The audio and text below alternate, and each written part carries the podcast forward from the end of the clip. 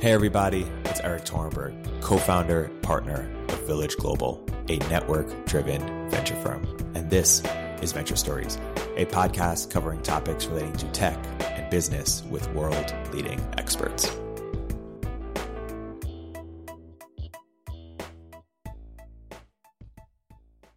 Hey everybody, welcome to another episode of Venture Stories by Village Global. I'm here today with a very special guest, Brent Beshore, founder of Adventures. Brent, welcome to the podcast. Hey, thanks, Eric, for having me on. So, so Brent, as an introduction for some of the people who, who may not be familiar, one of the things you, uh, you've identified with is, is the Forrest Gump of private equity. why, why, don't you explain a little bit what you mean by that? And more so just, uh, why don't you explain sort of when you look at your career, what sort of threads it together? what's what's the common thread underneath it? Well, I'm I'm I'm just kind of slow, and uh, you know, uh, I, I, guess I, I, grew up in Joplin, Missouri, which is uh, I guess close enough to the south to be the the, the Forrest Gump of private equity. Yeah, no, I, I, I took a very winding career into private equity. In fact, um, if you would have asked me ten years ago what I'd be doing, you know, even almost five years ago what I'd be doing, I mean, what we consider so what we do is we we're a family of companies and we acquire family owned companies uh, and help them, uh, give them a good long-term home for the business, help them uh, maybe with some some talents and some level of expertise that they typically don't have access to. Um, but I mean, fundamentally, we're operators, right? So it, it's it's interesting, you know. Technically, what we do is we buy stakes in private companies, which is private equity, right? Um, but when you think of private equity, you think of the LBO model, the leverage buyout, the sort of KKR model, um, and we're just like about the inverse of that. So whereas traditional private equity, um, you know, we we kind of joke that it's you know buy, uh, strip it, lever it, and flip it, right? Is kind of the the what they do. We are buying with no intention of ever selling the business. Um, we are using typically no debt in our transactions, and we like to keep the leadership team in place. And in fact, if we don't like the leadership team, why in the world would we get involved with the business? So in many ways, we're, we're the opposite. In fact, one uh, endowment called us uh, very derogatorily the opposite of private equity, and uh, I took it as a compliment, and they were like, "That's not a that's not a compliment," and I was like, "Oh." Great. Um, so, uh, so anyway, so it started off uh, being an entrepreneur, and then uh, accidentally bought a business about ten years ago. did well with that, and and I mean, I don't know, as an entrepreneur, you, you just do more of what works and less of what doesn't. Yeah. And so for us, we saw this, um, just big opportunity that there was going to be this, transition. So we're amongst right now the largest intergenerational transfer of private businesses in the history of the world. Um, most of the businesses that make considerable amounts of money, um, so you know, kind of above a million dollars, two million dollars a year of income, they're owned by baby boomers. I mean, the vast majority of them, and the vast majority of those don't have an exit strategy. There's not a son or a daughter or a leadership team can't buy them out. And so, uh, what are the what happens to these businesses? I think it's actually uh, quite uh, you know an existential crisis that's that's getting ready to happen. And so uh, we're able to help step in. Um, you know, we try to pay a fair price and, and treat people really well. Yeah. Um, is is that what's what's mostly leading to the transfer? The demographics? It's almost all demographics right now. I mean, there's always been a market for, um, you know, some, at some point you have to sell. Like no one lives forever. All businesses either, you know, are sold, uh, somehow passed down or shut down. I mean, those are really the three options. And yeah. so, yeah, we try to offer a very different product, if you want to think about it that way, um, in the in that realm. Yeah, does an AngelList for for private equity or, or that type of uh, type of transfer exist, or or is it an online marketplace wouldn't work in that way? Yeah, well, so it's really actually interesting you bring that up. I'm a huge fan of uh, of AngelList. In fact, uh, I, I, was one of the first people to to back uh, some of the syndicates on there, and uh, I love the model. In fact, when that model came out, I was thinking to myself exactly what you just thought. The the, the issue is compared to startups, um, all startups want to be known, right? So there's there's not this information asymmetry that you find in the private markets. Um, when you're selling a private company, you don't want to be known. It's like, it's like a very secretive thing. You don't want to tell your employees until it's final. You don't want it to get out amongst your vendors or your clients for fear that they'll, you know, abandon you. Um, and so it, it's a very closed process versus the startup environment's a very open process from a, like a capital structure standpoint. The other thing is that startups, you, you know, the, what makes it so interesting is that model being able to lead around yeah. and you want a lot of people to kind of come in and kind of be with you in that round, right? Whereas in, in private equity, you, you kind of want to take the biggest bite you possibly can and have it be worthwhile. So you're not going to like aggregate the same type of dollars behind it. Now you could maybe do it, um, it, it would be interesting. I mean, the fundless sponsor model probably is the closest to that, um, which is, you, know, let's say uh, you and I decided we want to start a private equity firm today, right? We pick a, I don't know, a street name and a river, we combine them. Now we've got a private equity firm, right? Um, we throw up a Squarespace site, and um, now we're out. We can bid on anything we want, and basically, whenever we land a deal, what we want to do is we're, we're basically doing three deals at one time. We're going to do a deal with the seller, a deal with the debt provider, and a deal with the equity providers. And so, if you look at it from that standpoint, I mean, some sort of marketplace at least if it was anonymized enough, yeah. I, I, think it could work. It, it would just, it, it runs into a lot of unusual hurdles that you wouldn't expect coming from the startup world. And I think ultimately, um, it, it's a level of complexity that I, I, haven't seen anybody addressing it well. I mean, Axial, uh, which we, by the way, we've been partners on Axial, uh, for a while, they've kind of tried to do this. And, um, you know, I think they've done a really good job of aggregating a lot of market demand, but it's just really hard based on the visibility of it to get any traction. So. Yeah. So we're, we're here sitting in, uh, in our office in Silicon Valley and I'm, I'm curious sort of to go down a few different paths. One is, uh, what Silicon Valley doesn't really get or understand or appreciate about private equity. That's one. Two is how you view venture as a, as an asset class compared to, to private equity. And then three, why you're in private equity and not venture. uh, so whichever one you well, want to take first. I was going to say maybe we could start with the, the, the last one first. Um, so so I went through a a romance with with early stage companies. In fact, um, gosh, this is probably eight you invested or in Zapier eight or nine years ago. Yeah. Well, so so how I invested in Zapier is interesting. So I've known those guys since college. They're awesome, just awesome human beings um, from Columbia, Missouri, and that's where I live. And um, and so uh, myself and another guy were the first guys to bring Startup Weekend to uh, to Columbia, and and this is back when we were by far the smallest uh, uh, city in the world to have a startup weekend. Uh, a friend of mine, uh, Brant, uh, had gone on a, I think it was a trail ride or something with Marc Nager.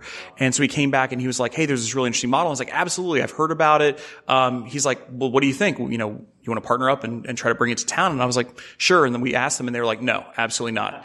And so he had to like petition, I think Marc like directly to get us to, to be able to host it. And it's actually turned into one of the best startup weekends in the world. So two Y Combinator companies, Zapier and EquipmentShare. Wow. Um, both have come out of there. Um, and, uh, it, has been, it's been incredibly value creative. So I had this romance with, uh, with, with early stage. Um, I think it's like anything else. You reach a point where you know enough and you knew enough of the people that I knew I was going to be the best in the world at that. Um, I just knew that there was people in far better positioned geography that had far better, stronger networks. Um, I love Missouri. I love being in the Midwest. Um, I don't want to live in Silicon Valley. No offense to you guys. I think it's awesome. I love visiting. Um, I also love visiting New York, and I also love visiting Chicago and Dallas.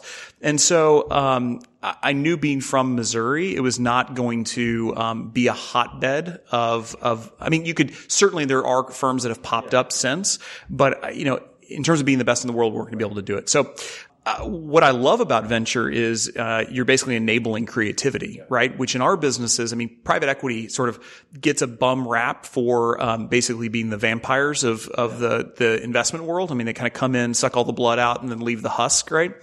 Uh, and I think that's sometimes fair, uh, oftentimes not. And uh, one of the favorite things we love to do is get creative in the portfolio. Like, uh, you know, how can we create opportunities? How can we think about things that no one else is doing? Um, so I, I, think there's more of that going on in private equity than you'd probably imagine. But kind of on the inverse of that, uh, you know, in terms of like VC as an asset class, I mean, I, I, think it's been obviously the power laws have really kicked in. I mean, if you're, you know, in the top VC funds, um, you've done incredibly well, yeah. right? And uh, if you haven't, it's it's a hard game. I mean, I would say the um, standard deviation of outcomes in private equity are more, more narrow on the upside and downside, um, which is kind of it's a safer, uh, it's probably a safer bet as an investor to go down that path. Um, at the same time, it's also getting incredibly crowded, yeah. and I mean, that's one of the things that that we try to avoid avoid the crowds and kind of do something a little bit different. But um, if you're just doing a you know middle market buyout fund that's you know mostly just financial engineering, you, you kind of go anywhere, do anything. It's really tough sledding right now. I yeah. mean, um, it's it's not a not a good environment um, to try to, to try to make a living. Yeah, totally. So if if I had to say sort of what Village Global believes about the world that's different than other venture firms. A couple things I might think are that we think broad portfolios can have better returns uh, and um, might actually be better for founders than than uh, smaller portfolios because you have this network of other founders and you have network effect like like YC does, for example.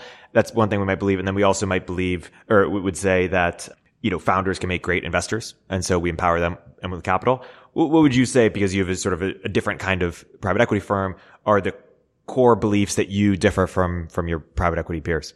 Yeah, so I would say that being operators and not sort of financial engineers, we just come at it from a completely different perspective. I mean, we get crap all the time that that we don't uh, put debt on these companies. They're like, that doesn't make any sense at all. Why in the world would you not put debt, right? Because if things go well, um, you put debt on something, the the returns are going to be higher for the equity, right? Yep. It's not complicated. Debt's an amplifier. It's not a source of returns. It's just an amplifier amplifier of returns. And so um, for us, though, it kind of comes down to how do families make money? Um, families make money by um, being good operators and not being by financial engineering, right? And so um, we think that that's a, a really smart long-term strategy, and I think that's again our capital is so unusual. We you know we lock up our capital for 27 years, which is just unheard of in the in the private equity world. And uh, in fact, it's so unheard of that uh, when uh, when we talk to some prospective LPs, they literally can't understand. They're like, oh, there, there's off ramps at like year five and year 10. We're like, no, no off ramps no checkoffs, like it's 27 years, um, and there's even an option to renew for another 25 years at year 25. And so, so why, why would LPs get behind that? Um, well, so so LPs get behind it because it offers us the ability to offer a, a completely different product, right? Um, I mean, at the end of the day, why is private equity treated differently than any other business, right? Uh, every other business, you're trying to create a better product to serve your customers in a better way, and the value is going to accrue to the people who can do that.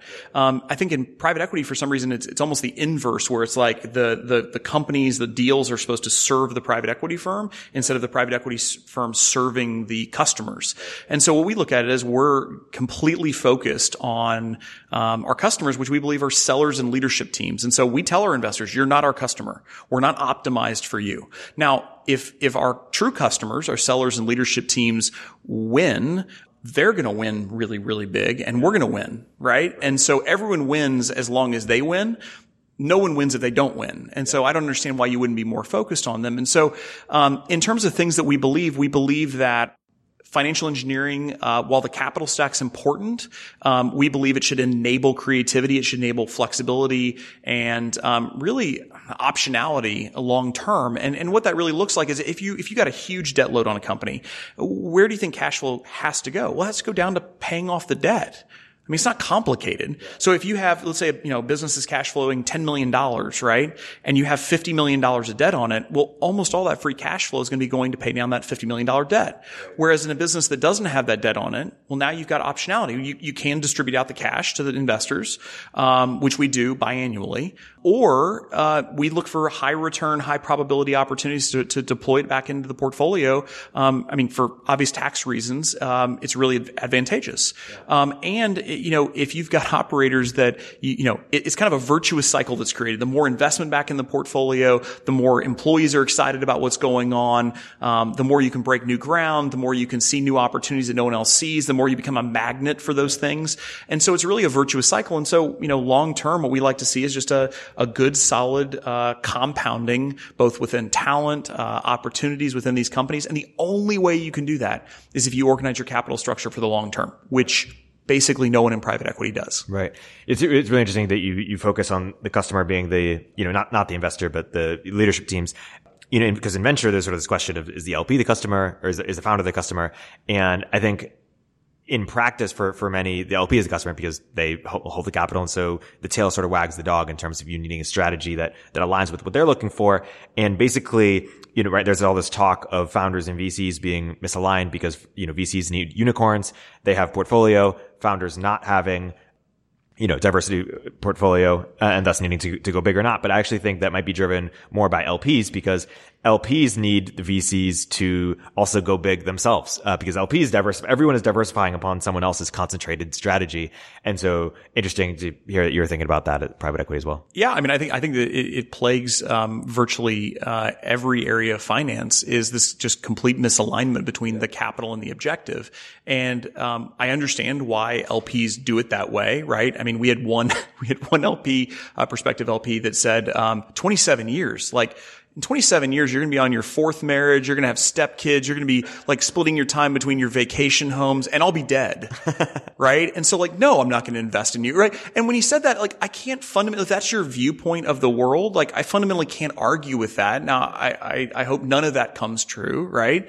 And, Eh, but it's the exact same thing. I, I, why do, why do PE people or VCs or whoever it is in the finance world act the way they do? Because they're incentivized to do that. If you're an LP and you're giving, you know, money to somebody that's hogtied with all kinds of perverse incentives, yeah. what do you think they're going to do? Are they going to be like, well, you incentivize me to go and gather more capital, but no, I'm going to keep my funds small. Yeah. Well, that doesn't make any sense. So why do you keep creeping up? In private equity world, I joke that our best competitors leave our segment of the market because if you're really good, you don't stay buying smaller companies. You get a bigger and bigger fund. You go up market, you raise more capital, you have more fees, you do bigger deals. Like it's just a natural progression. So it's actually beautiful for us because literally our competition leaves. Yeah.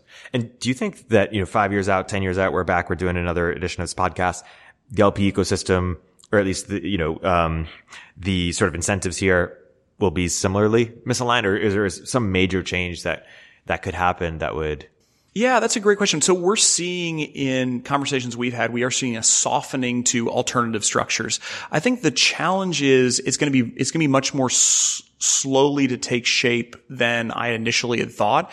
And it's really just driven by career risk, right? I mean, if, if, if you're an LP and you're incentivized based on how well your portfolio does, private equity and traditional private equity is basically the surest bet you can get into, at least widely considered to be the surest bet you can get into to drive your returns. So everyone wants to pile more money right now into private equity and they're doing it under the same two and 20 structure or something, you know, very similar to that that's always been done because it just reduces friction. Like it's yeah. just something you don't have to think about. So really, um, I had, I had one, uh, prospective LP say to me, um, yeah, look, I, I didn't really even need to review any of your materials and I didn't to be completely frank. And I'm like, okay. Um, and he said, but it really doesn't matter because all you people do the same thing. You go after the same businesses in the same way. And so just tell me what your, what your team's like and that'll be the differentiator. And I was like, I mean, look, I think our team's amazing and differentiated, but like there's a lot about our business that's completely different. And I think that's very novel, right? So the fact that we're inbound only on our deal flow, right? Very, very unusual. We, we, we joke that we're the, the only direct to consumer private equity brand in the world, right?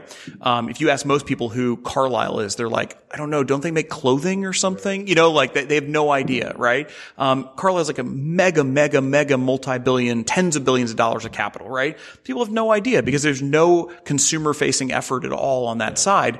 You you know, when it comes to our fee structure, we do no, you know, we take no fees of any kind, no reimbursements of any kind, and we split the free cash flow above a hurdle. Well, you know, our joke to, to LPs is if you can buy beer with it, we charge for it, right? And so, um, there's a lot of things that we're doing very differently, but, but the, the sort of cynical, and, and to be honest, the, the appropriate thing is that guy, when he told me that, is 99.9% of the time, he's absolutely right.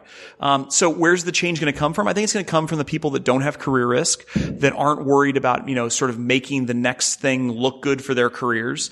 And um, there will be a slow over time change, but for the foreseeable future, I don't see it happening fast. Yeah.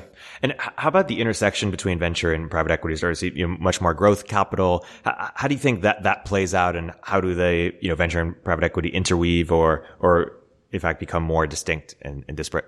Yeah, I would say it, to me, it, it's kind of like there's two separate paths. One is what I would call a v- broken VC process, right? Which can kind of lead into more private equity style investments.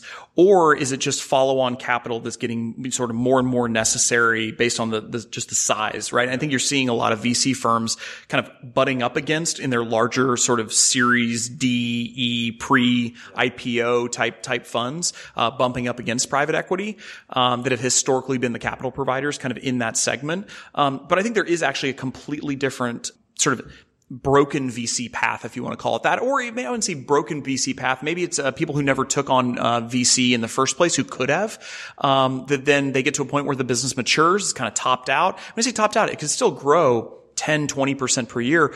But as you know, if, if you're not growing way, way quicker than that, it's not really a venture sort of fits the eye of most venture investors. So I would say those are kind of the two. Um, you know where they where they merge is ultimately um, different businesses need capital differently at different times, and there should be a rich ecosystem of capital providers that offer just different things. I mean, one of the things that that, that drives me crazy is you know politically right now, private equity is like the whipping boy of of you know anybody populist, left or right. Right, I'm not trying to call out one one in the spectrum, and and like by the way, that's that's very logical, right? It's big bad private equity, it's Wall Street, right? It's a bunch of fat cats, and um, you know they make a bunch of money and they've been responsible for very like visible failures, right?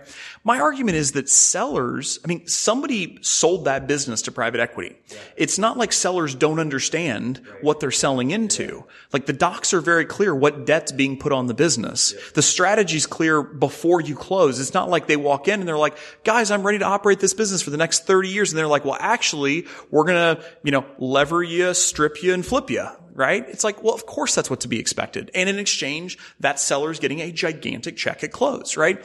But it's like this, oh my, how, how dare they? I had no idea this was going to go on. And look, look, there are plenty of extractive owners of businesses out there, and there's plenty of wonderful owners of businesses. And I think that same thing in private equity. I know people who are fantastic owners in a private equity structure, separate from adventures, and they do a great job and they're honorable people and they try to treat people really well. So there's like always the spectrum. And I think that ultimately a, a good ecosystem, whether it's kind of the blend of VC up to PE is there's a lot of things that we can learn from each other. In fact, my meeting earlier today here in, in, in the Valley, um, was about that very thing. It's a, it's a gentleman who's, uh, at one of the top VC firms in the world here in the Valley who is really interested in bringing kind of almost a tech transfer to private equity. And so he reached out to me and said, Hey, what do you think about trying to, you know, partner on some of the portfolio, trying to look at this? I mean, we're all open to it. I think that'd be fantastic. Like we want these businesses to blossom. And I think there's a lot that the, the two groups can learn from one another in how to structure the capital as well as what to do with it post close. Yeah.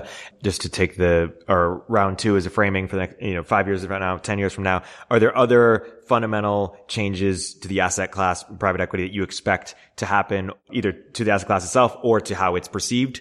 Yeah, well, so I think there's there's been a big influx of private equity tourism is how I would almost describe it. I mean, I think this is anytime you get late in a cycle, which by the way, no one knows how late we really are in the cycle. I mean, what Australia's in its like 29th year right now of expansion. So, you know, when you start screwing with monetary policy the way we have, I don't think anybody knows what the future holds. But, you know, it certainly is showing signs in some ways of being late stage in the sense that, hey, bunch of money's been made. People are attracted to those returns. You know, if you get into the private equity business and you can raise some capital and you can put it to work, you get paid well to do it, right? Like no bones about it. Um, and so it, there's a lot of tourism that's going on from what I would say uh, search funds, fundless sponsors, uh, family offices are trying to quote unquote get operational. And it, it's interesting because they usually close one deal and then get stuck, right? Um, even if the business goes well, I mean these businesses that we're involved in require a tremendous amount of involvement. And these things don't quote unquote run themselves. Now we have great leadership teams. They're fantastic. They do a great job, but like they're hard businesses. I mean, operating a business, as you know, I mean, preaching the choir here, it, it's hard. I mean, it is a messy, messy world, messy people. Um, and the businesses are just collections of these messy people. And so, um, I would say over the next five, ten years, at some point, there's going to be a washing out where, you know, you just can't run around as a deal guy and try to get deals done and get any traction. Whereas right now, I mean, there are people who are getting stuff done that I had I frankly, it, it blows my mind they're getting it done. Yeah. And in a, in a downturn, what happens to the to the asset class? Is it the winners keep on winning and there's a whole lot of losers, or well, it's actually really interesting. Uh, so the debt provides the biggest challenge. I mean, so if you look at, um, you know, most of these businesses, at least immediately post close, are levered at least four or five times on uh, on their earnings, uh, or not even their earnings, on their EBITDA. And I mean, you're starting to see larger deals get six, seven, and with Mez like eight potentially even nine times, right?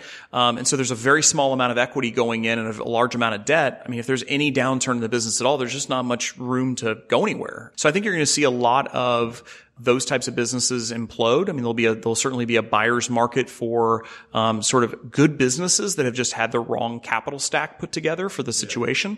Now, no one knows when that's going to happen though. And that's the issue is if everything, you know, we may be five years in and we're having another podcast and saying, boy, the last five years have gone great. And like, I mean, things continue to go up and to the right. And like, we surely have to be late in the cycle, right? Um, so, you know, since no one knows, I mean, I, would say that the, the biggest issue is just going to be the washout that occurs naturally. It doesn't take much of a downturn if you're levered up, even, you know, four times. If you're levered up and you're, you're, you know, you dip 20%, I mean, you're out of business. And I think that's one of the things that we think, you know, our strategy doesn't make nearly as much money on the upswing, right? Because we're not levering the equity, but it's way more durable. And, you know, our business, if we have a $10 million free cash flow business that goes down to three, we're still making 3 million bucks a year. It's fine, right? And we can keep operating. And, and by the way, we'll probably be a consolidator of talent. I mean, you know, we joke that we'll be the, the mosquitoes of the nudist colony the next time there's a downturn. To understand sort of the macro stuff, is there a, uh, an economist you, you swear by, or, or, whether it's a Carlota Perez framework or or someone else who you really look to understand, or is it, hey, I'm focused on operating these businesses and we'll let the macro, you know, take care of itself? We, we, we, definitely look at the macro just to, to make sure we, we know what's going on. We, you know, we try to be, you know, following along with trends, but everything that we do is so bottoms up, yeah. right? We're trying to look at these individual businesses. You know, we've gotten a good, nice, uh, I would say 10 year snapshot now that's, yeah. you know, since the last downturn of kind of how does the business perform in a downturn, coming out of a downturn? What are the new innovations in the business? So it's much more like, we're going to underwrite a business. I, I, can't imagine a business that we would. Well, actually, to be honest, we we, we declined a business the other day that um, was a major supplier to uh, um, to an electric car manufacturer. I'll keep it very broad. Um, and you know they had seventy percent customer concentration, and they're providing a, a mission critical part. And the business had just exploded in revenue and profitability. You know, not surprisingly that is something that um, we had significant concerns with from a macro perspective and just from a you know how the the customer was being you know organized from a capital structure perspective. And it's just not a risk that we felt like we could take. And um, so that's a good example of something that was sort of more macro-y right. that affected the micro. Totally.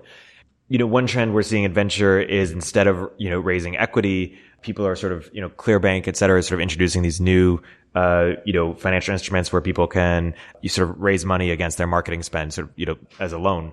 Is that something that you think is uh, super interesting, going to be much more popular, make a lot of sense? Yeah, I mean, it, it's it's a model that's been around in the private equity world for a long time. I mean, this is you know kind of new to venture. This has been around for a long time for small and medium sized businesses. I mean, factoring receivables, which is you know sort of very similar. You know, you're taking an asset that's you know more of a long term asset or at least longer term, and you're you know front loading the cash, and then you're taking the as something comes in, right? So I mean, this business model's been around for a long time. I think the innovation that's really cool. I mean, I, am a huge fan of anytime you can. Um, do well financially, making an investment and help the ecosystem at the yeah. same time.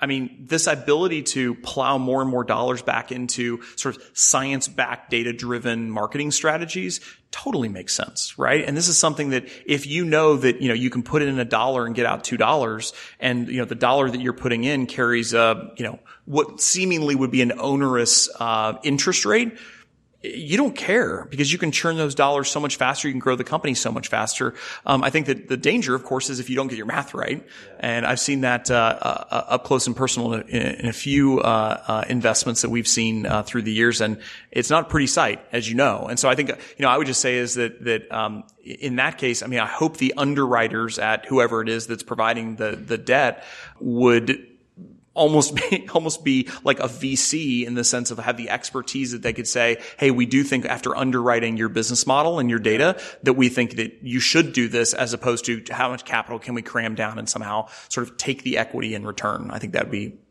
crappy. Totally. Let's talk about your investment uh, thesis uh, at Adventure. So you, you know, have seen tens of thousands of, of, of companies. what, what are, how do you sort of you know talk about or, or think of internally for what types of companies you're most interested in or what types of sectors or what's a sweet spot yeah, that's a great question. So, so we're fairly um, sector agnostic in the sense that we believe every sector has um, sweet spots of value. Um, so, if you're going to look at like the wine business, right? Everyone thinks about you know being the winemaker, and it's a sexy side of the industry, and you know you can put your name on it and have it's kind of a, it's a prestige investment. They're they're really terrible businesses, like like as a whole. I mean, of course, you're going to find outliers um, that, uh, that that have succeeded, but in general, um, what's the what's the thing? You know, how do you how do you make a small fortune in the wine business to start start with a large fortune, right? Um, and so, you know, what you would look in the wine industry and say, okay, we're not just going to touch the wine industry. It's just a terrible industry from an investment perspective. Yeah. Tastes delicious investing wise. Um, but look, as you go down the stack, I mean, who are the people that, you know, that, that make the foil that go on the bottles? Who are the people that make the bottles? Who are the people that make the corks? Who are the people that transport the wine, that store the wine, that, you know, wholesale the wine, that, you know, all these different aspects of any industry where I think it's, it's dangerous to look at, you know, sort of a, uh, a sector and just write it off completely, right? Um, so what I would say is that, that we're really, um, we try to be bottoms up in, in how we approach things. We're trying to look for those unusual niches within the industries that maybe are overlooked or seem odd, um, or just there's something unusual about the business that, that is different than maybe the just commodity on the surface. And so, um, that's kind of the tie that binds. I mean, we've got, uh, businesses in the, in the pool industry, um, uh, military recruitment, um, uh, matchmaking is another investment that, that we've made recently, which we feel great about, uh, super excited about. Uh, matchmaking Aeros- as in dating? As in, wait, not dating, it's matchmaking. There's a big difference there. I, I want to correct you. No, I'm just kidding. Uh, but uh, uh, yeah, yes, in the like dating matchmaking that side. Um, uh, aerospace, um, glass and glazing. I mean, it's, it really spans the, the um, spans the industries. I, I would say there's certain things that we like more than others. So for us, we like to see things that are going to be around for a very long time, right? So we always have a kind of a broad thesis that um, that we go with, and I mean, glass and glazing being a good example. Like glass has been used and increasingly used as a building material. I don't see glass being used less. I see it being used more right? And so we like to get into things where we think that sort of organic demand for what they're going to have is going to be up in the future and that they're going to be able to play a critical role. And any innovation that's going to occur in that industry, we want to get ourselves in a position to be able to sort of maybe not be the bleeding leading edge of that, but, but being, you know, really close followers and watching it closely kind of what develops out of that. So for instance, in the, in the, in the pool business, we were one of the first people. In fact, I think we were probably the first group in the country to, uh, introduce, uh, 3D 3D pool view. So you could actually put on 3D goggles and like walk around your backyard and like, hey, what steaks do you want on the grill? Like what color's your dog? Like that type of thing that you can have, um, which really gives people a visual experience of what their backyard's gonna look like. Um, so those are examples. I mean, it's a blue, very blue collar business, right? I mean, you know, we're shooting, shooting holes in the ground with concrete. Right. And what's the financial lens you look on every, is there like, hey, this needs to be, you know, XX or like we need to believe we can get this kind of return on each, or how do you sort of yeah, I mean, uh, certainly we have uh, financial hurdles that, that, that we have, and those are kind of always shifting shifting around. I mean, in general, um, you know, we want to look at what's the historical growth of the company, and then what do we think we can do with it. Yeah. And, um, and and and you can always, if you want to destabilize the companies, you can always do more with them, right? Um, what we typically like to do is we like to partner with the people that are in the companies, and we're you know we don't like to you know bring in you know sort of the the the squad to come in and descend upon the company. I mean, we try to you know be kind and generous and yeah. sort of very collaborative with how that works. And at the same time, I mean, like I said earlier, we, the primary role is to serve them. Yeah. if we serve them well, they'll serve us well. Um, and so, yeah, I mean, I would say that th- those are kind of the lenses we look through, and and uh, it's always different on every investment, though. I mean, you, you know, you have investments that um, have a lot more upside, yeah. and um, you know, sometimes that comes with a lot more downside as well. And so, we're always trying to calibrate kind of what's the risk adjusted return that we're you know that we're expecting. Yeah, the pool, you mentioned a bunch of industries. I'm curious, you earlier before that you mentioned sort of niches that were overlooked. What are a couple examples of, of industries where you felt a certain niche was overlooked and maybe you made investment in there, or maybe you just looked at it a lot that, hey, there's something interesting there? Yeah, well, I mean, I would say um, to, to use selective search, which is our investment in the in the matchmaking space. Um, so, you know, I've long been interested in sort of how has um, the flow of information, obviously apps, you know, internet to apps, uh, you know, kind of how has that shifted and altered the the dating, you know, marriage world, right? And so, if you kind of think about it in terms of the stack, you have, you know, um, uh, kind of the Tinders and more mass, you know, at the very bottom, right, yeah. which are either free or very cheap. And then you have, you know, the highest end matchmaking firms in the world, which uh, Selective Search is, uh, I think, far and away the highest end in the United States, uh, North America, um, at the very top. And so, you know, what do you get with them versus what do you get with a Tinder, right? Well, with them, it's an executive recruitment model. So you're getting a team of five people. They have a proprietary database. They're putting you through like personality testing. They're then uh, identifying candidates based on you know, whatever your, um, whatever you think's important. And they're really trying to help you vet what you say is important what, versus what's actually important. Is the compensation right? outcome based? Uh, the, the, compensation is not outcome based, and that's for very good reason, right? They're excellent at what they do. They have an 87% um, success rate, which means 87% of the time that somebody signs up for a, a single contract, um, they end up with in a long-term committed monogamous relationship, right? Which is an astounding success rate, right? Um, I think 34% of the time, the first introduction they make is the one. I mean, again, that's just unbelievable for, for people that have um, gone through. I mean, one of my buddies I would say hundreds, if not pushing thousands now of uh, uh, interactions. Uh, you know, I mean, that's that's really becomes attractive, right? Um, and so, you know, I think that's a, a, good example of like when you think about the dating world, you think of it as being oversaturated. I mean, you're having these sort of uh, niche players now come in, um, but pretty much Match Group now, you know, controls a huge chunk of it. And you look at that and you say, ah, is that really a, an area we want to play in? But then you look at the highest end and it's really a misunderstood marketplace. So, I mean, it's, it's chock full of kitschy, um, uh, less professional type people that are sort of the local matchmakers, right? And they, you know, Millionaire Matchmaker was a TV show, right? Hitch, like if you think about it from a movie. And so these are the things that whenever we first saw the, the opportunity, I mean, these are the prejudices I brought to the table. And then we met this incredible team that was super serious about what they were doing. It was not a hustle. It was it's incredibly professional, right? Um, they're all very well educated. They know exactly what they're doing, and they're taking a, a very tried and true model, which is the executive recruitment um, process, and applying that towards finding love.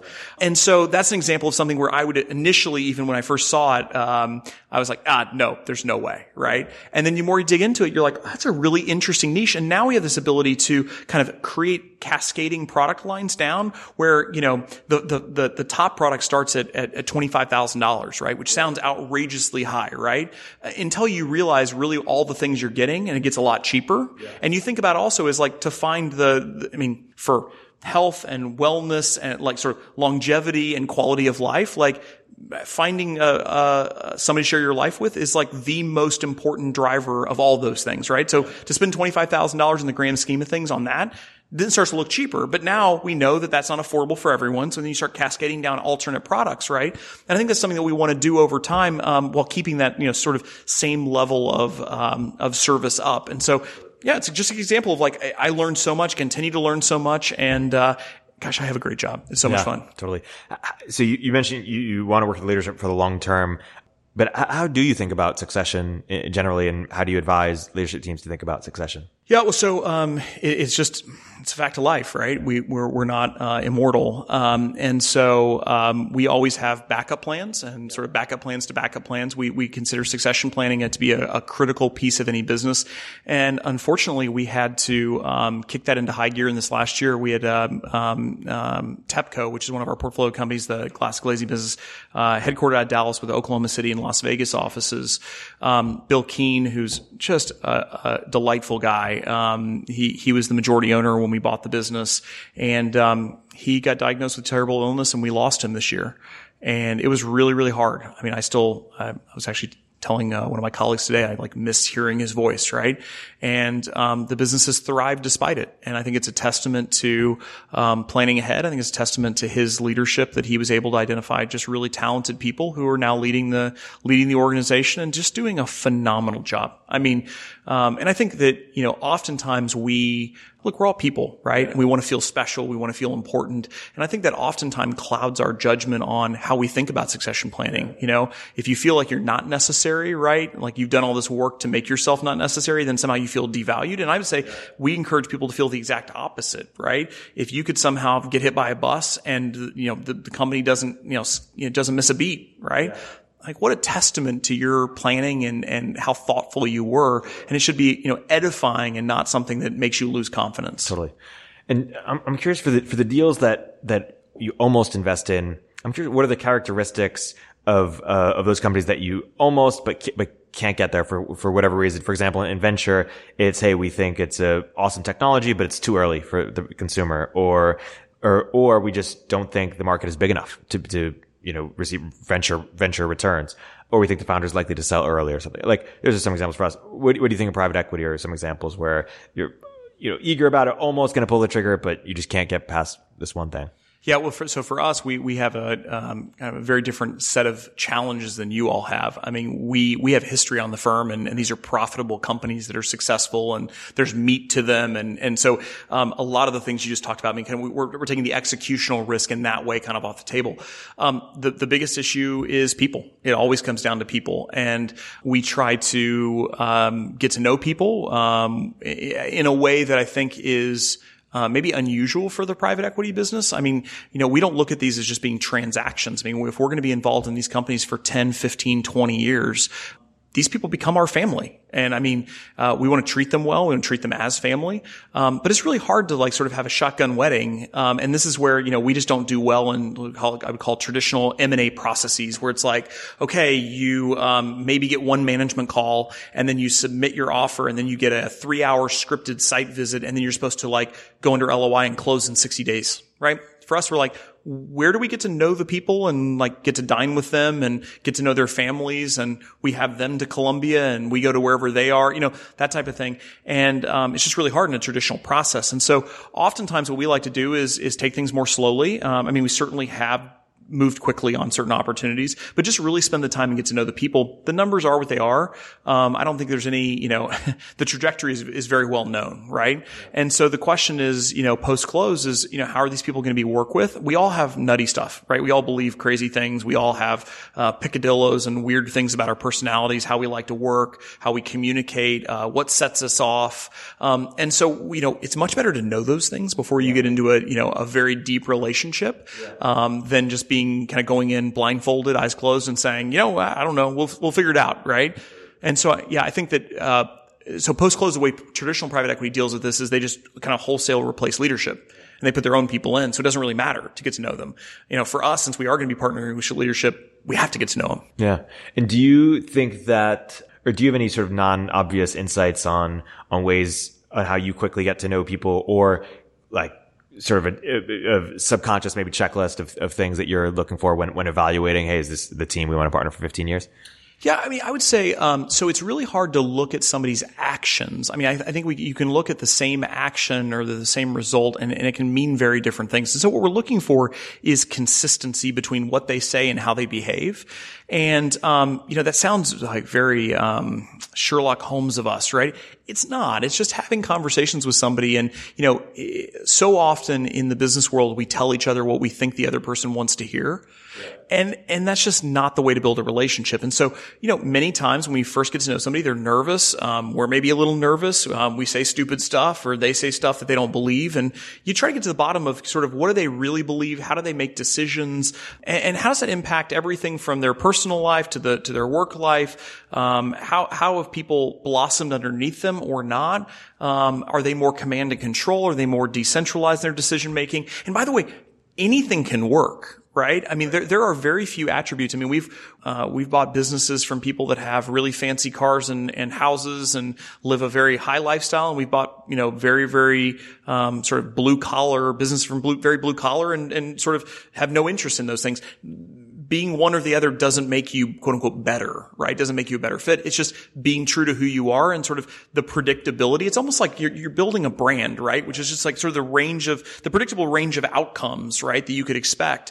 Um, you want to deal with that personal brand. What, what, like when, when we call up somebody, what are we going to talk about? What are, what are they, uh, what are they going to focus on that doesn't really, we all do this, by the way what really doesn't matter and then what are the things that they're not going to focus on that really do matter? And you know sometimes you're going to be pushing people and pulling people and and other times uh, you're just really uh, there to listen to them and and and, and help them in uh, in in being emotional support. I mean we all like again we're all human. And i think in business so oftentimes we try to strip that away and it's just dumb right? I mean like what, embrace people or people. Totally.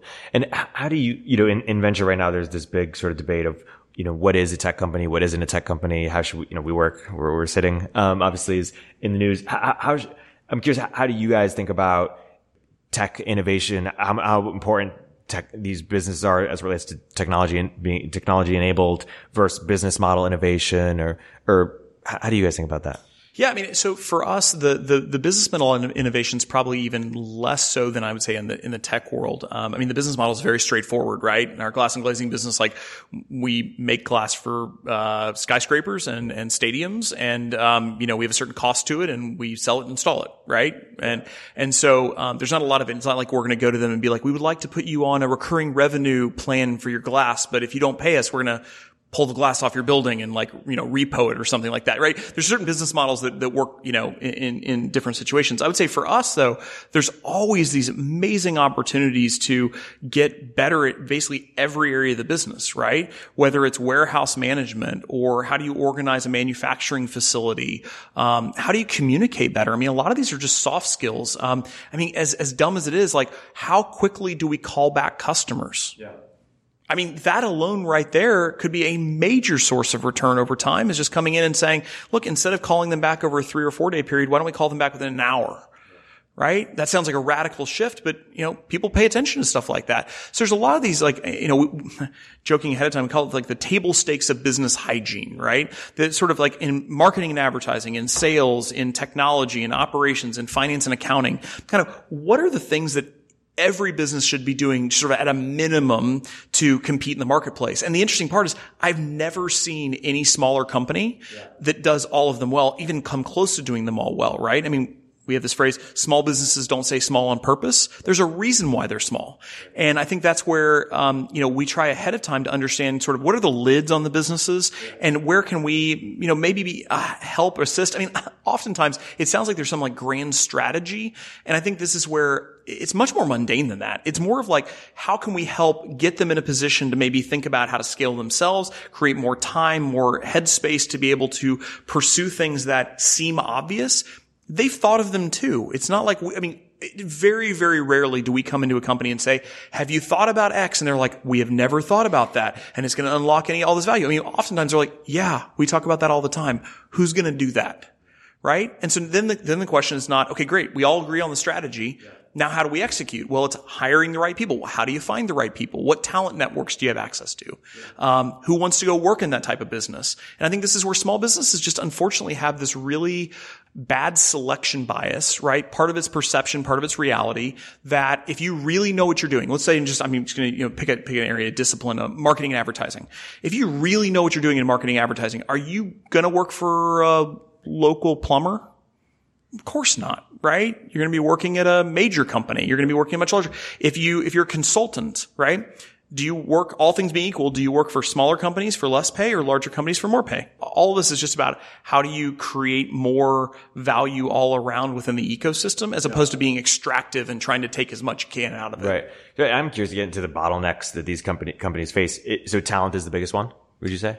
Yeah, I would say talent. I mean, talent is by far the biggest one. Um, I mean, financing, uh, having access to capital, I would say is right up there. Um, mostly access is maybe the wrong word. It's how do you package the company in a way that gets you access? I mean, oftentimes we'll come in and there's just an aversion to using even a line of credit right? Now, we're not even talking about like senior debt or mez debt. I mean, that's like, that's like way advanced compared to where they are. And, and, private equity, by the way, would call that kind of child's play, right? I mean, we're talking about people who just feel like it's a personal front to their manhood to pull on a line of credit. I mean, these are conversations we have, right? And I think, you know, we can sit here and laugh at that and say, oh gosh, that doesn't make any sense.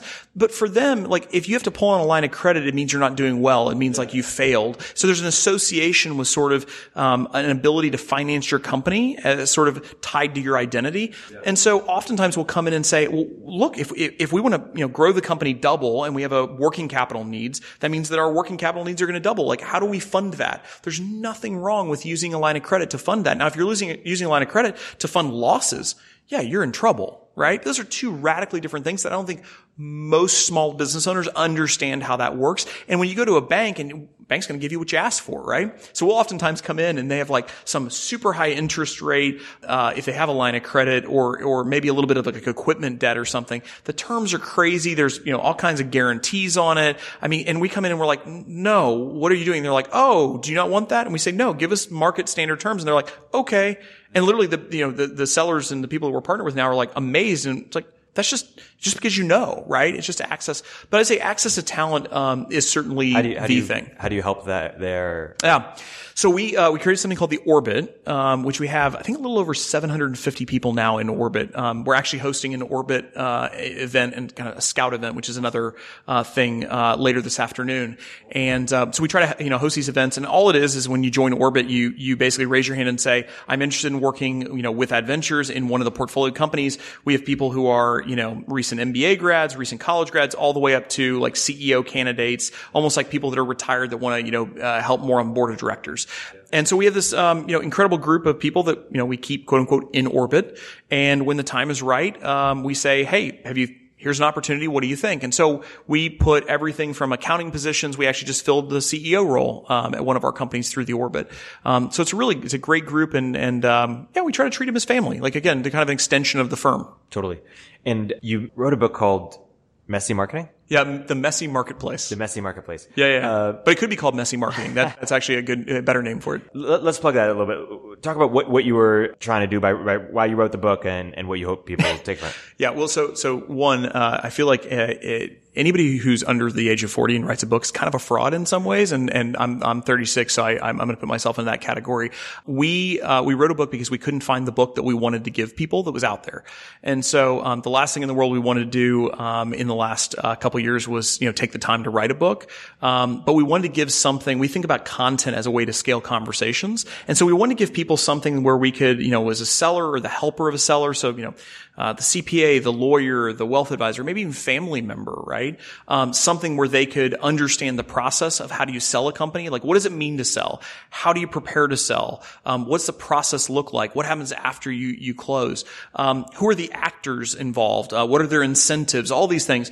And so we were kind of having the same conversations with sellers when they would contact us because we have a lot of people who don't go through an intermediary who who just you know reach out through the website. Um, we had one guy say he had gone on our website like I think ten or 15 times over six months and finally drank enough bourbon to get up the courage to, you know, click enter. Um, so, uh, we try not to be that uh, intimidating, but we have a lot of people who come directly to us and we try to help them through the process. And, and, and we found ourselves having the same conversations over and over. And so we said, gosh, wouldn't it be better if instead we could send them a book?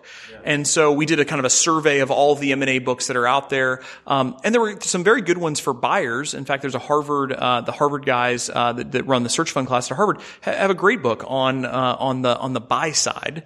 Um, I think it's called buying a small business or something like that. And so, but really on the sell side, there just wasn't. It, most of the books that were out there were kind of a very heavy business card that the logical conclusion was hire us, right? And so, you know, Adventures is mentioned, I think once, maybe twice in the book. It's not about Adventures. It is literally a resource that we use every day to be able to hand to people and say, this is what it's like to sell your company. This is what you need to be prepared for. And there's a lot of preparation. Right. And one of the things I heard about you is that among other things, one of your superpowers is, is understanding and advising people on negotiations and, deal making.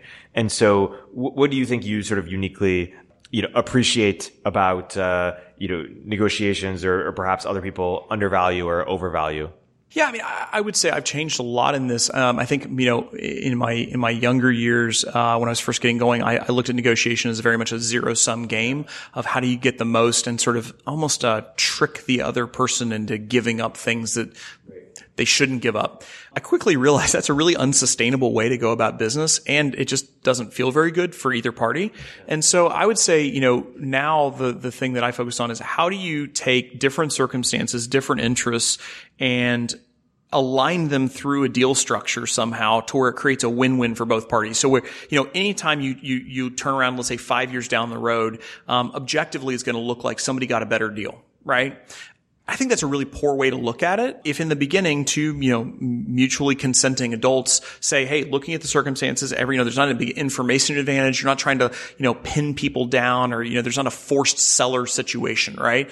But it's really two parties coming together and saying, we, we believe there's more value to be created. Like a lot of people, the, the money that, that they're, um, getting at close is life changing. I mean, this is, uh, you know, sort of all, all things being equal. I mean, this is money that is forever money, right? The way they kind of think about it. And so could they continue to run their business and over, you know, five, seven years generate more free cash flow if they'd stayed in it? Yeah. People are tired. They want to spend time with their grandkids. They want to be, you know, they want to pursue uh, other activities and, and they want to take chips off the table, just de-risk it in general. And so I think those are the situations where it feels very, um, gosh, I don't know. It, it, just feels great to be able to create something where everyone comes together and can celebrate it, right? I was just thinking about the, the, the, the woman who sold us the business, uh, the aerospace businesses in Los Angeles, uh, last month. And we had this delightful, like, lunch on the patio and, and we were just celebratory. Like, it was great. It, there wasn't any animosity. It was just a fantastic, and it'd been a hard process. Like it was 14 months. It was hard,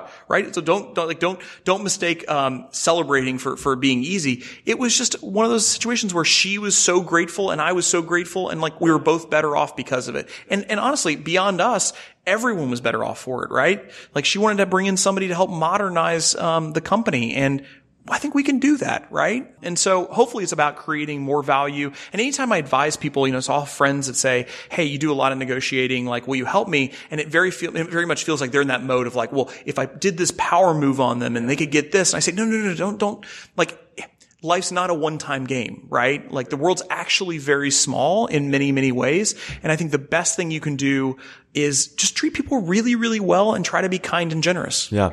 And is it similar to how startups should think about M&A or do you think your, your type of M&A is very different than how startups should think about it with big tech companies? Yeah, I mean, I uh, it's not my world, so I mean, I, I think that when you get into uh, large corporate M and A, um, I think the rules change in some ways, but I also like I mean, those people go to work at those companies and they're gonna, um, I don't think you should be a pushover. I don't think you, I mean, it, it's not, no one's gonna respect the, the sort of the patsy at the poker table, right? But at the same time, I think that, um, being deceptive or being uh, like mean spirited, it, it never pays off. You actually, you don't ever win as a result of doing that. So, I mean, I would say, um, and, and also, you should tolerate a lot from the other side because look, negotiations are stressful. Yeah. This is one of the things that, you know, we talk about a lot as a team at Adventures is, you know, our, our job is to give people the benefit of the doubt and to not react emotionally to what even if they're reacting emotionally, yeah. right? There's no value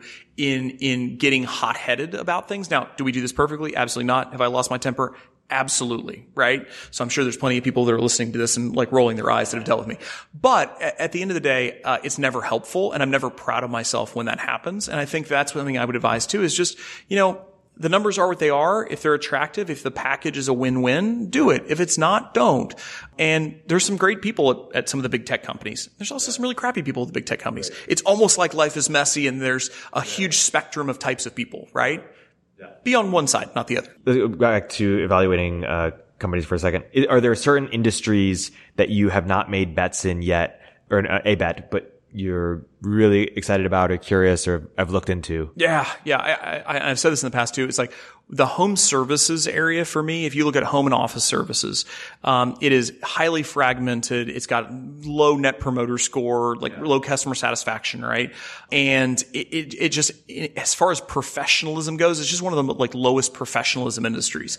I think it can be easily, I should say easily, it could be very valuably tech enabled gosh, we would love to get in. And, and, by the way, we're kind of indifferent. It could be pest control. It could be HVAC. It could be on the plumbing side. It could be on the, um, gosh, energy efficiency side. I mean, there's so many different ways to like service a home and an office. We just don't have a wedge in right now, right? right? And we've, we've probably looked at, I mean, literally no joke. We've probably looked at six or seven hundred home services businesses. And the issue is that most of them are tied to new construction. Um, so there's very few pure kind of services driven. And if you're a construction firm and doing services, you're usually going to be construction heavy with like kind of a light services component. And that's not necessarily the business we wanted to be in, right?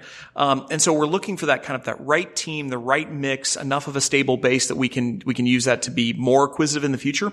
We just haven't found it yet, and and I think that's something that um, hopefully, I mean, gosh, I, I've been talking about it long enough. Surely enough, somehow it'll manifest, but I'm not quite sure how. Have you looked at uh, laundromat businesses before? Yeah, so laundromats um, are, are, kind of this interesting category of what I would call as heavy asset based, real estate based investment. So I would say kind of laundromats, um, car washes. There's there's you know convenience stores are kind of all in that same spectrum, and and I think that most of the time it's funny because real estate investors get into those and they're like, oh my gosh, they're such a headache. They're so operational, and like the operations of a laundromat compared to the operations of really any normal operating business is like nothing. So it's kind of all what you're used to, right? Um, it's all relative. Um, for us, we think that there's a lot more people that can buy laundromats and car washes and convenience stores than can buy highly operational companies. Yeah. And so, um, you know, I always joke that, you know, if your dentist can buy it, we probably don't want to. Um, and so that's typically what we've seen in the past. Um, we're not going to buy things better than, I mean, there are people who roll up, you know, laundromats, roll up car washes, roll up uh, convenience stores, bundle them together, kind of sell them to REITs and you know that type of industry.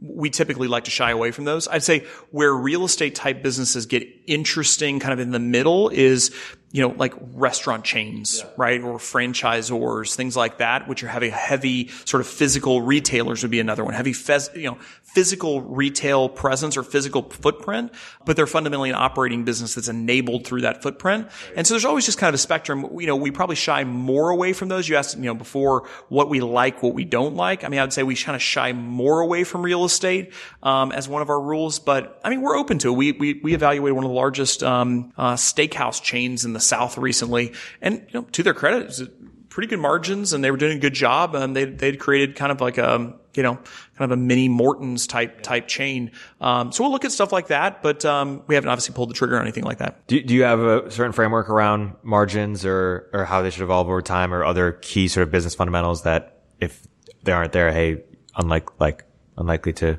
yeah, so I feel like all these are, um, all these can mean different things, and they're all just a single piece of the puzzle.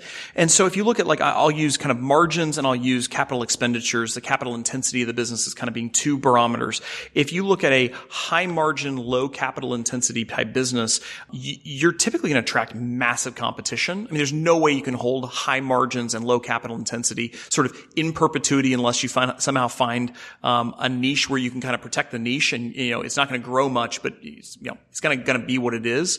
And so you kind of look at that and you say, okay, well, of course we would prefer higher margins yeah. than lower margins. We also want to know where in the economic cycle margins go because it, there are some businesses that have basically steady margins through full cycle. There's other businesses that, I mean, their margins will literally triple up cycle because you just can't get access to the thing that they're doing. But in, in, in down markets, they'll like, they have no choice but to lose money to survive. Um, those are obviously going to be treated very differently. So it's, it, you know, you can't look at one snapshot in time and look at margins and kind of make a deduction based on that or have a hard rule. S- similar to capex. I mean, capex, um, capital expenditures, what you know, equipment you're buying, how you're expanding, maybe a physical footprint or whatever it be. Those things can be, you know, very, very nice returns on lots of capital sometimes, um, or they can set yourself up if you, you know, look at only a snapshot for a huge fall if you've got a big asset base and then you're, you know, sort of a big capacity and then your demand falls off. I mean, they can just suck cash, right? And so sort of the higher the capital expenditures, typically the higher the risk. You also have to look at what you're actually buying. So if you're buying very liquid equipment, stuff that you could easily buy and sell, like if, you know, let's say a fleet of trucks, right? That's a different type of capital intensity than we're going to put six million million into a plant where if we don't use it, no one could use it. Yeah. So, you know, all these things, again, what you're trying to do is you got a, you got a puzzle in front of you. You're trying to figure out, okay, where do you sit in the hierarchy of the industry? Where are you protected? Where are you vulnerable? Uh, who wants to compete against you? How quickly can they compete against you? How much capital would it take to compete against you? And if you feel pretty insecure that somebody could come along and just spend more money and do what you do, it's pretty dangerous to get into that business. There needs to be something unusual about the business. Again, moat, competitive advantage, whatever that you want to call it, um, that keeps the business insulated from that competition. Yeah. And so in venture, we're starting to see, you know, companies, especially with SoftBank that are trying to use basically capital a- as a moat. And then of course, you know, there's traditional data moats. There's sort of questions as to whether how sustainable brands are as a moat. How do you view moats that, that excite you or moats that don't excite you in terms of long-term defensibility and how do you think about relative to others? Yeah, well, ironically, I mean, obviously, we're at a SoftBank uh, now owned company. I think uh, uh, here at WeWork, um, and I think that you know there's a lot of things that you know this is nothing new, but you can mask a suspect business model with a lot of capital, and then sometimes you, you should use a ton of capital to um, to hit the J curve, right? Um, I think the same thing kind of happens in private equity sometimes, where you know you get this idea of like it cracks me up every time I hear somebody saying like, "Have you ever thought about rolling up fill in the blank?" Right? It's like, well, yeah, if you take a bunch of small things and then you slam them together, like it sounds really sexy. Like think about all the synergies we could create. The problem is you take a bunch of like small crappy businesses and you slam them together. and Now you got a really, really crappy big business, which is, you know, baling a wire and duct tape together. Um, now you could, you could spend a bunch of capital to roll it up. You could create this layer of, you know, sort of, uh, management above, you know, have all these training programs. And some people have done this moderately successful. I mean, some have done it quite well at it. Um, it's just really, really hard to do. And it's, you know, a, a lot more things, uh, work in theory than in practice. Yeah. And so we're just very skeptical of things that if it hasn't been done in the past, if, it, if you don't have a sort of a track record of doing it, um, you know, the, the joke is every projection like changes up and to the right as soon as we buy the company and all that changed was the ownership. And we're like, well, what, wait a minute. If that's the case, then why don't you just keep it? And they're like, oh, because you'll do so much better with it, right? Like, no, we're not. No, we're not. There's no way. Totally. And and you mentioned the different elements of of uh, where you help companies marketing, sales, uh, you know, finance and accounting. Let's name maybe a couple of the most of most common or, or perhaps non-obvious mistakes that you see leadership teams make that you make sure to help. You know, talent was one not mistake, but you know, resource that, that a lot of growth companies don't have. What are either mistakes or things that you help companies do a little bit differently or better as it relates to marketing, sales, or yeah. I mean, I would I would say that there's kind of two two buckets. One is um, giving yourself margin to um, think about how to work on the business and not only in the business. And this is just something. Look, I joke that that operating a business is a daily knife fight. In fact, we we called uh, the the weekly newsletter we sent out the knife fight um, until we got enough people who told us that that makes them feel um, anxious, and uh, and then we of course we changed the name, and then we had a whole bunch of other people who said that was the perfect name, and we shouldn't have changed it. But anyway, um, and so I would say that one category is just getting yourself out of the weeds, thinking strategically, and this sounds far sexier than it really is. Thinking strategically is just like what is the logical things we should be doing, but we're so running so hard and in so many different directions yeah. that we just haven't thought about doing, right? Um, and so we're able to have those conversations, certainly provoke them sometimes, but oftentimes just be a sounding board and a, you know, a thought partner to them in, in that way. Um, I do think there are some niche expertise that, again, it's just really hard to get access to. Yeah. So, um, you know, on our staff, we have a, a really legitimate technologist, right, who, who thinks uh, about about systems and how to use technology and, and, and build systems. We've got marketing and advertising people. We've got finance and accounting people. Um, we've got people who, who are focused on operations. I mean, things that you just don't know what you don't know. And so oftentimes we can't help. I mean, let's just put that on the table, right? It's not like we're coming in and like waving the magic wand and all of a sudden every business's problems disappear. Like the problems are still the same. But, you know, when it comes to benefits renewals, for instance, like we know what the market for benefits are. So when, you know, their, their local provider who they play golf with comes back with a 33% increase, which by the way happens almost every year at one of our companies, we say, no, no thank you. And here's, by the way, if you're not going to do this, then we have somebody else who will. Like we're bringing in sort of, I guess I would just say in general, like raising opportunity costs and pointing out sort of things that if you had been an expert in that, it would be obvious, but maybe just aren't obvious to somebody who's again running a hundred miles an hour and doing a tremendous amount. I mean, it is yeoman's work that these people are doing. I don't want to give the impression at all that we're somehow like smart and they're not. And like that's the exact opposite.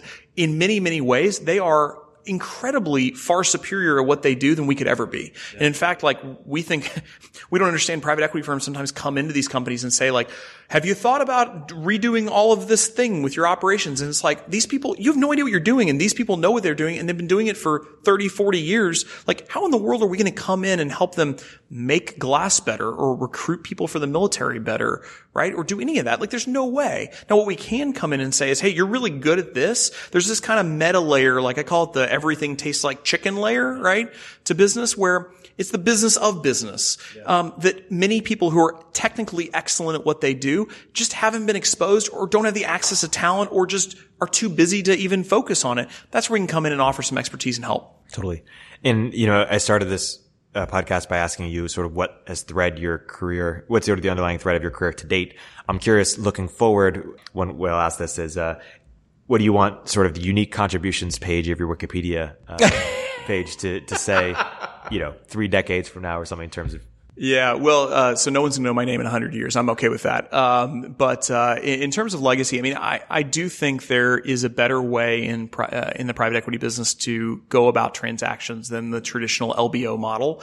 Um, I think there's a much better way of treating people than um, private equity is is used to treating people. Uh, I think that you know it sounds so fundamental, but just treating people as people, like made in the image of God, like it's it's um, we're special, right? And like we should treat each other as special. Yeah. And I feel like too often in business, it's, uh, you know, we're numbers or we're, you know, uh, overhead costs. And I mean, I've seen up close and personal what, what it looks like when somebody treats people not as people and it's yeah. just not pretty. And so I think that that would be just the thing that, you know, bringing more humanity to the industry. I'm not saying this is not like we're better. I mean, we've got, we got plenty of problems. Like I, I can be a, I can be a pain in the ass. So I'm not saying that at all, right? Um, what I am saying though is I think there's a better way, and I think that we can we can serve the families, we can serve the communities better at the companies that we, that we get involved in, and that private equity in general could do better by maybe not putting as much debt as you possibly could on a business. And there's plenty of private equity firms who don't do this anyway. But I think that um, maybe also restructuring how LPs and GPs interact with one another. I mean, we're trying to break new ground in that area, and I think we certainly have have created a, a different model um, than what's out there because of the holding period, or what? well, the holding period as well as the fee structure, right? So I mean, uh, us not taking fees of any kind and no reimbursements of any kind, it's highly entrepreneurial, right? Um, so you know, for our investors, they don't care if it takes us ten years to deploy capital or two years to deploy capital because like they're not paying for it. They don't care what our expenses are. They're not paying for it, right? Um, so we're able to uh, just do whatever we need to do without any sort of checkoffs and budgeting and all that stuff. So I mean, I think that that the combination of those things hopefully creates a um, more sustainable, uh, better model for how you uh, partner with businesses. I think partnering is the operative word. It's not, you know, you're not buying them and turning them into, you know, sort of like a a thing that just purely serves you that you can play with and it's like a play toy, right? Again, these are all people and we should treat them well. Totally. And when is, if, if, if any, if at any time debt customer friendly? Yeah, well, so I mean, I think you can use debt well if, if you um, see a clear path to expansion to serving your customers better, um, where you, you, believe that it's it's much more of a sure bet. You're not going to put the the company in jeopardy by by using it. Um, and I know in venture it's the same way. There's venture debt for this exact reason. You know, I, I think that's oftentimes not how like transaction debt is typically um, debt in the private equity business. I have no trouble with you know. In fact, in our businesses, like we might close on a business with no debt and then say, you know what? We want to do this other acquisition. We think that actually using debt with our current capital structure and where we are makes sense to go and do that acquisition. Well, now we have stronger combined two companies, you know, all that. Or maybe we have a huge customer who comes to us and is like, look, you know, we want to double your revenue next year. You're going to have to gear up. Can you afford to do that? Yeah, we might take on debt to be able to gear up. So I mean, I think there are, there, again, like I said, anything else, there are good reasons to do things and bad reasons to do things. I think too often we get bogged down in just sort of one style of how to do things without sort of zooming out and looking at the larger picture. Totally. The, so one thing I read about you is that you, uh, were born or sort of grew up an atheist and became a believer over time. Is that accurate? Yep. Yep. Uh, talk, uh, I'm curious, how did that process happen to you? And how do you, when other people, I'm sure a lot of other people come to you and are expressing similar, similar sort of thoughts or longings or sharing, like, what is your sort of uh, thoughts there? Because, you know, while most of the world are, is religious in some form, not that many people in finance or technology are overtly so. Yeah. Well, so um, I uh, first of all, if somebody came to me and, and said, "Hey, I, you know, I have these questions, I have these things," and people do do approach me. Um, the first thing I say is, I, I, I, get it. Like I had I had those same things. I mean, I um, uh, uh, my, you know, grew up going to going to church, um, you know, decently regularly, um, and then just I, I, I think I was I don't know eight or nine years old, and um, I can still remember I, I told my mom that you know, I was like I don't believe that there's a God, and she was like, "Oh, interesting." And my brother starts crying in the back seat. This is actually a true story. And then so you know, I just had all these questions as I was a teenager. I, I, I felt like, you know, part of this is, is youthful, um, uh, overconfidence in your own, uh, thoughts. And, you know, I kind of assumed that, um, you know, if, if I couldn't get the exact answer I wanted exactly when I wanted it from whoever I asked, then that means it must not be true. And so, um, yeah, became, uh, what I would say is a pretty hardcore atheist, um, in my, uh, teens and twenties. And um, and then I started meeting people who were really thoughtful um, scientists and um, philosophers who were religious, who were believers. And I thought, well, that's really weird. Like that's a cognitive dissonance for me. And I started reading about, you know, kind of who they are and what they were doing. I would have conversations with them and they would challenge me in ways that I just hadn't even thought about. And, you know, here I, here I thought that I was like the smug, superior, you know, atheist because I was like so smart in science and blah, blah. And then I started realizing that there's like, there's really no conflict between science and, and at least, I mean, I can only speak as a Christian, but, uh, in Christianity. And, and then I started, somebody, uh, I think, started challenging me. Uh, I'm trying to remember who exactly in the beginning started challenging me and saying, "Do you really um, do you believe what you actually say you believe?" Right. So if we're just a random collocation of atoms, we're sort of a wet sack of machinery that's you know came from nothing is going to go to nothing. Right. Like, do you actually live your life that way? So there should be there's sort of like no inherent beauty, no inherent meaning. Um, you can make your own meaning, but it's just made up, right? And, and, and I started challenging these things. I mean, these are very like, I mean, I, I still even get anxious today, like thinking about it. And I didn't really believe what I thought I believed. And I hadn't really taken it to the logical conclusion. And what I realized was the Western world is so steeped in Christian values. I mean, where you, where you look, and I know this sounds for a lot of people that, that aren't familiar with, with Christianity or have sort of seen the headlines and rejected the, what I say, Hollywood version of Christianity. Everywhere Christians gone, like human rights have flourished right? At, at, every stage of the way, even an eye for an eye. I remember I, I, had this thing where I was like, well, an eye for an eye is so barbaric, right? Yeah. Well, an eye for an eye was a massive step up in justice. At the time, right. anybody could be killed for anything. If you were in the upper class, you could just like walk down the street and murder people and there was no recourse. There was nothing wrong with that, right? What an eye for an eye said was, no, no, every human is treated as the image of God, right? And, and you can't, it, the only thing you can do is retribution for that thing. Now, obviously, changed since then. Jesus came along and, and, and, had some things to say about that. But every step of the way, it was an improvement on justice. And so anyway, I, um, I, I, I just went through this incredible, um, sort of exploration where I studied the heck out of it. And I, I went through and the biggest, the biggest linchpin for me was, uh, is Jesus real? Is he who he says he was? And I think there's a lot of evidence to suggest he was. I mean, you got to do something with Jesus is ultimately what I'd say. Um, either he was a, a, a, madman or a liar, uh, a, you know, a lunatic, really, or he was who he says he was. And so you got to do something with him. He can't be like this just good moral teacher. Right. And so I think all those things came together, um, and, um, and ultimately, um, uh, I became a believer and it's been uh, transformative in my own life. Um, it's just been it's been a just wonderful experience. It's interesting. I had this uh, this Girardian scholar David Gornoski on the on the podcast, and he talked about sort of the irony of even the the new atheist movement, who sort of you know shun religion in some sense, and yet preach you know progress and equality and sort of liberalism. How much that is directly inspired by uh, or indirectly inspired by, by Christianity, even if they don't want to admit it.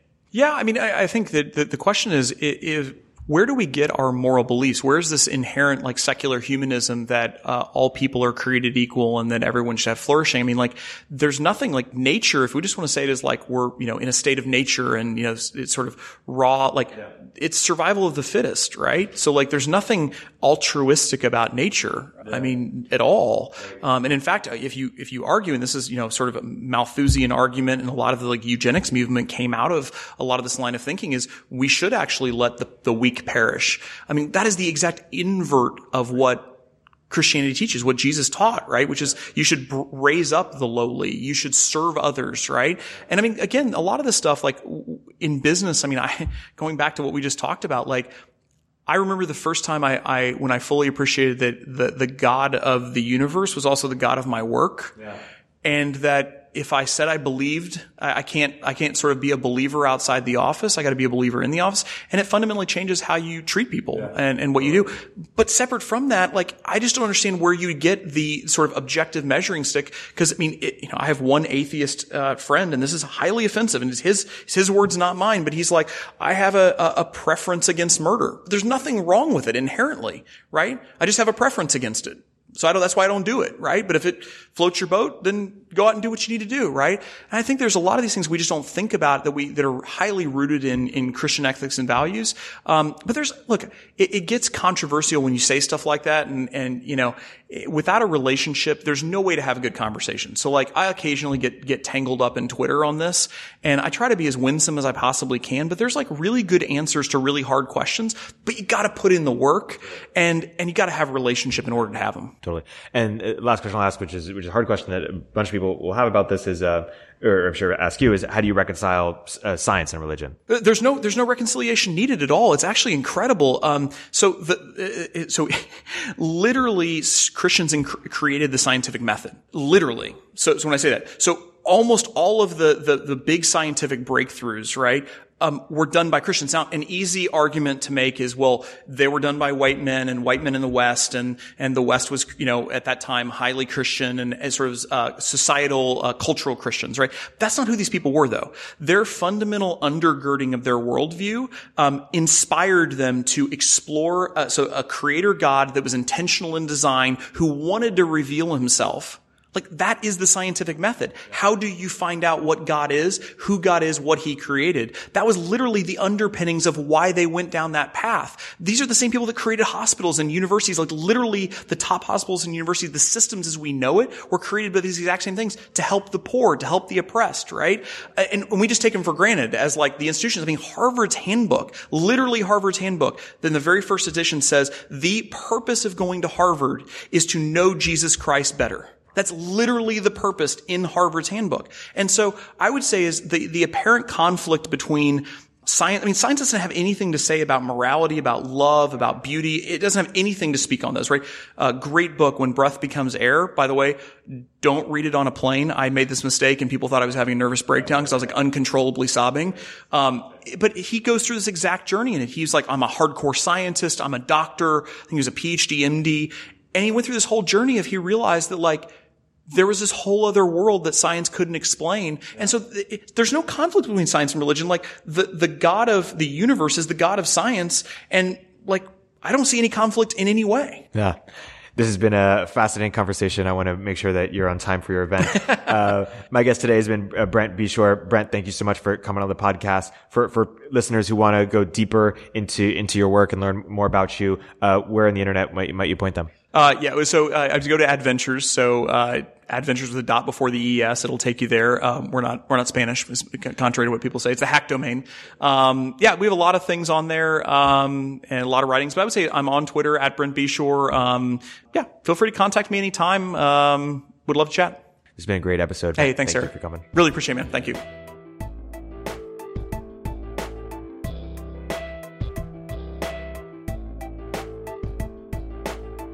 You're an early stage entrepreneur, we'd love to hear from you. Please hit us up at villageglobal.vc slash network catalyst.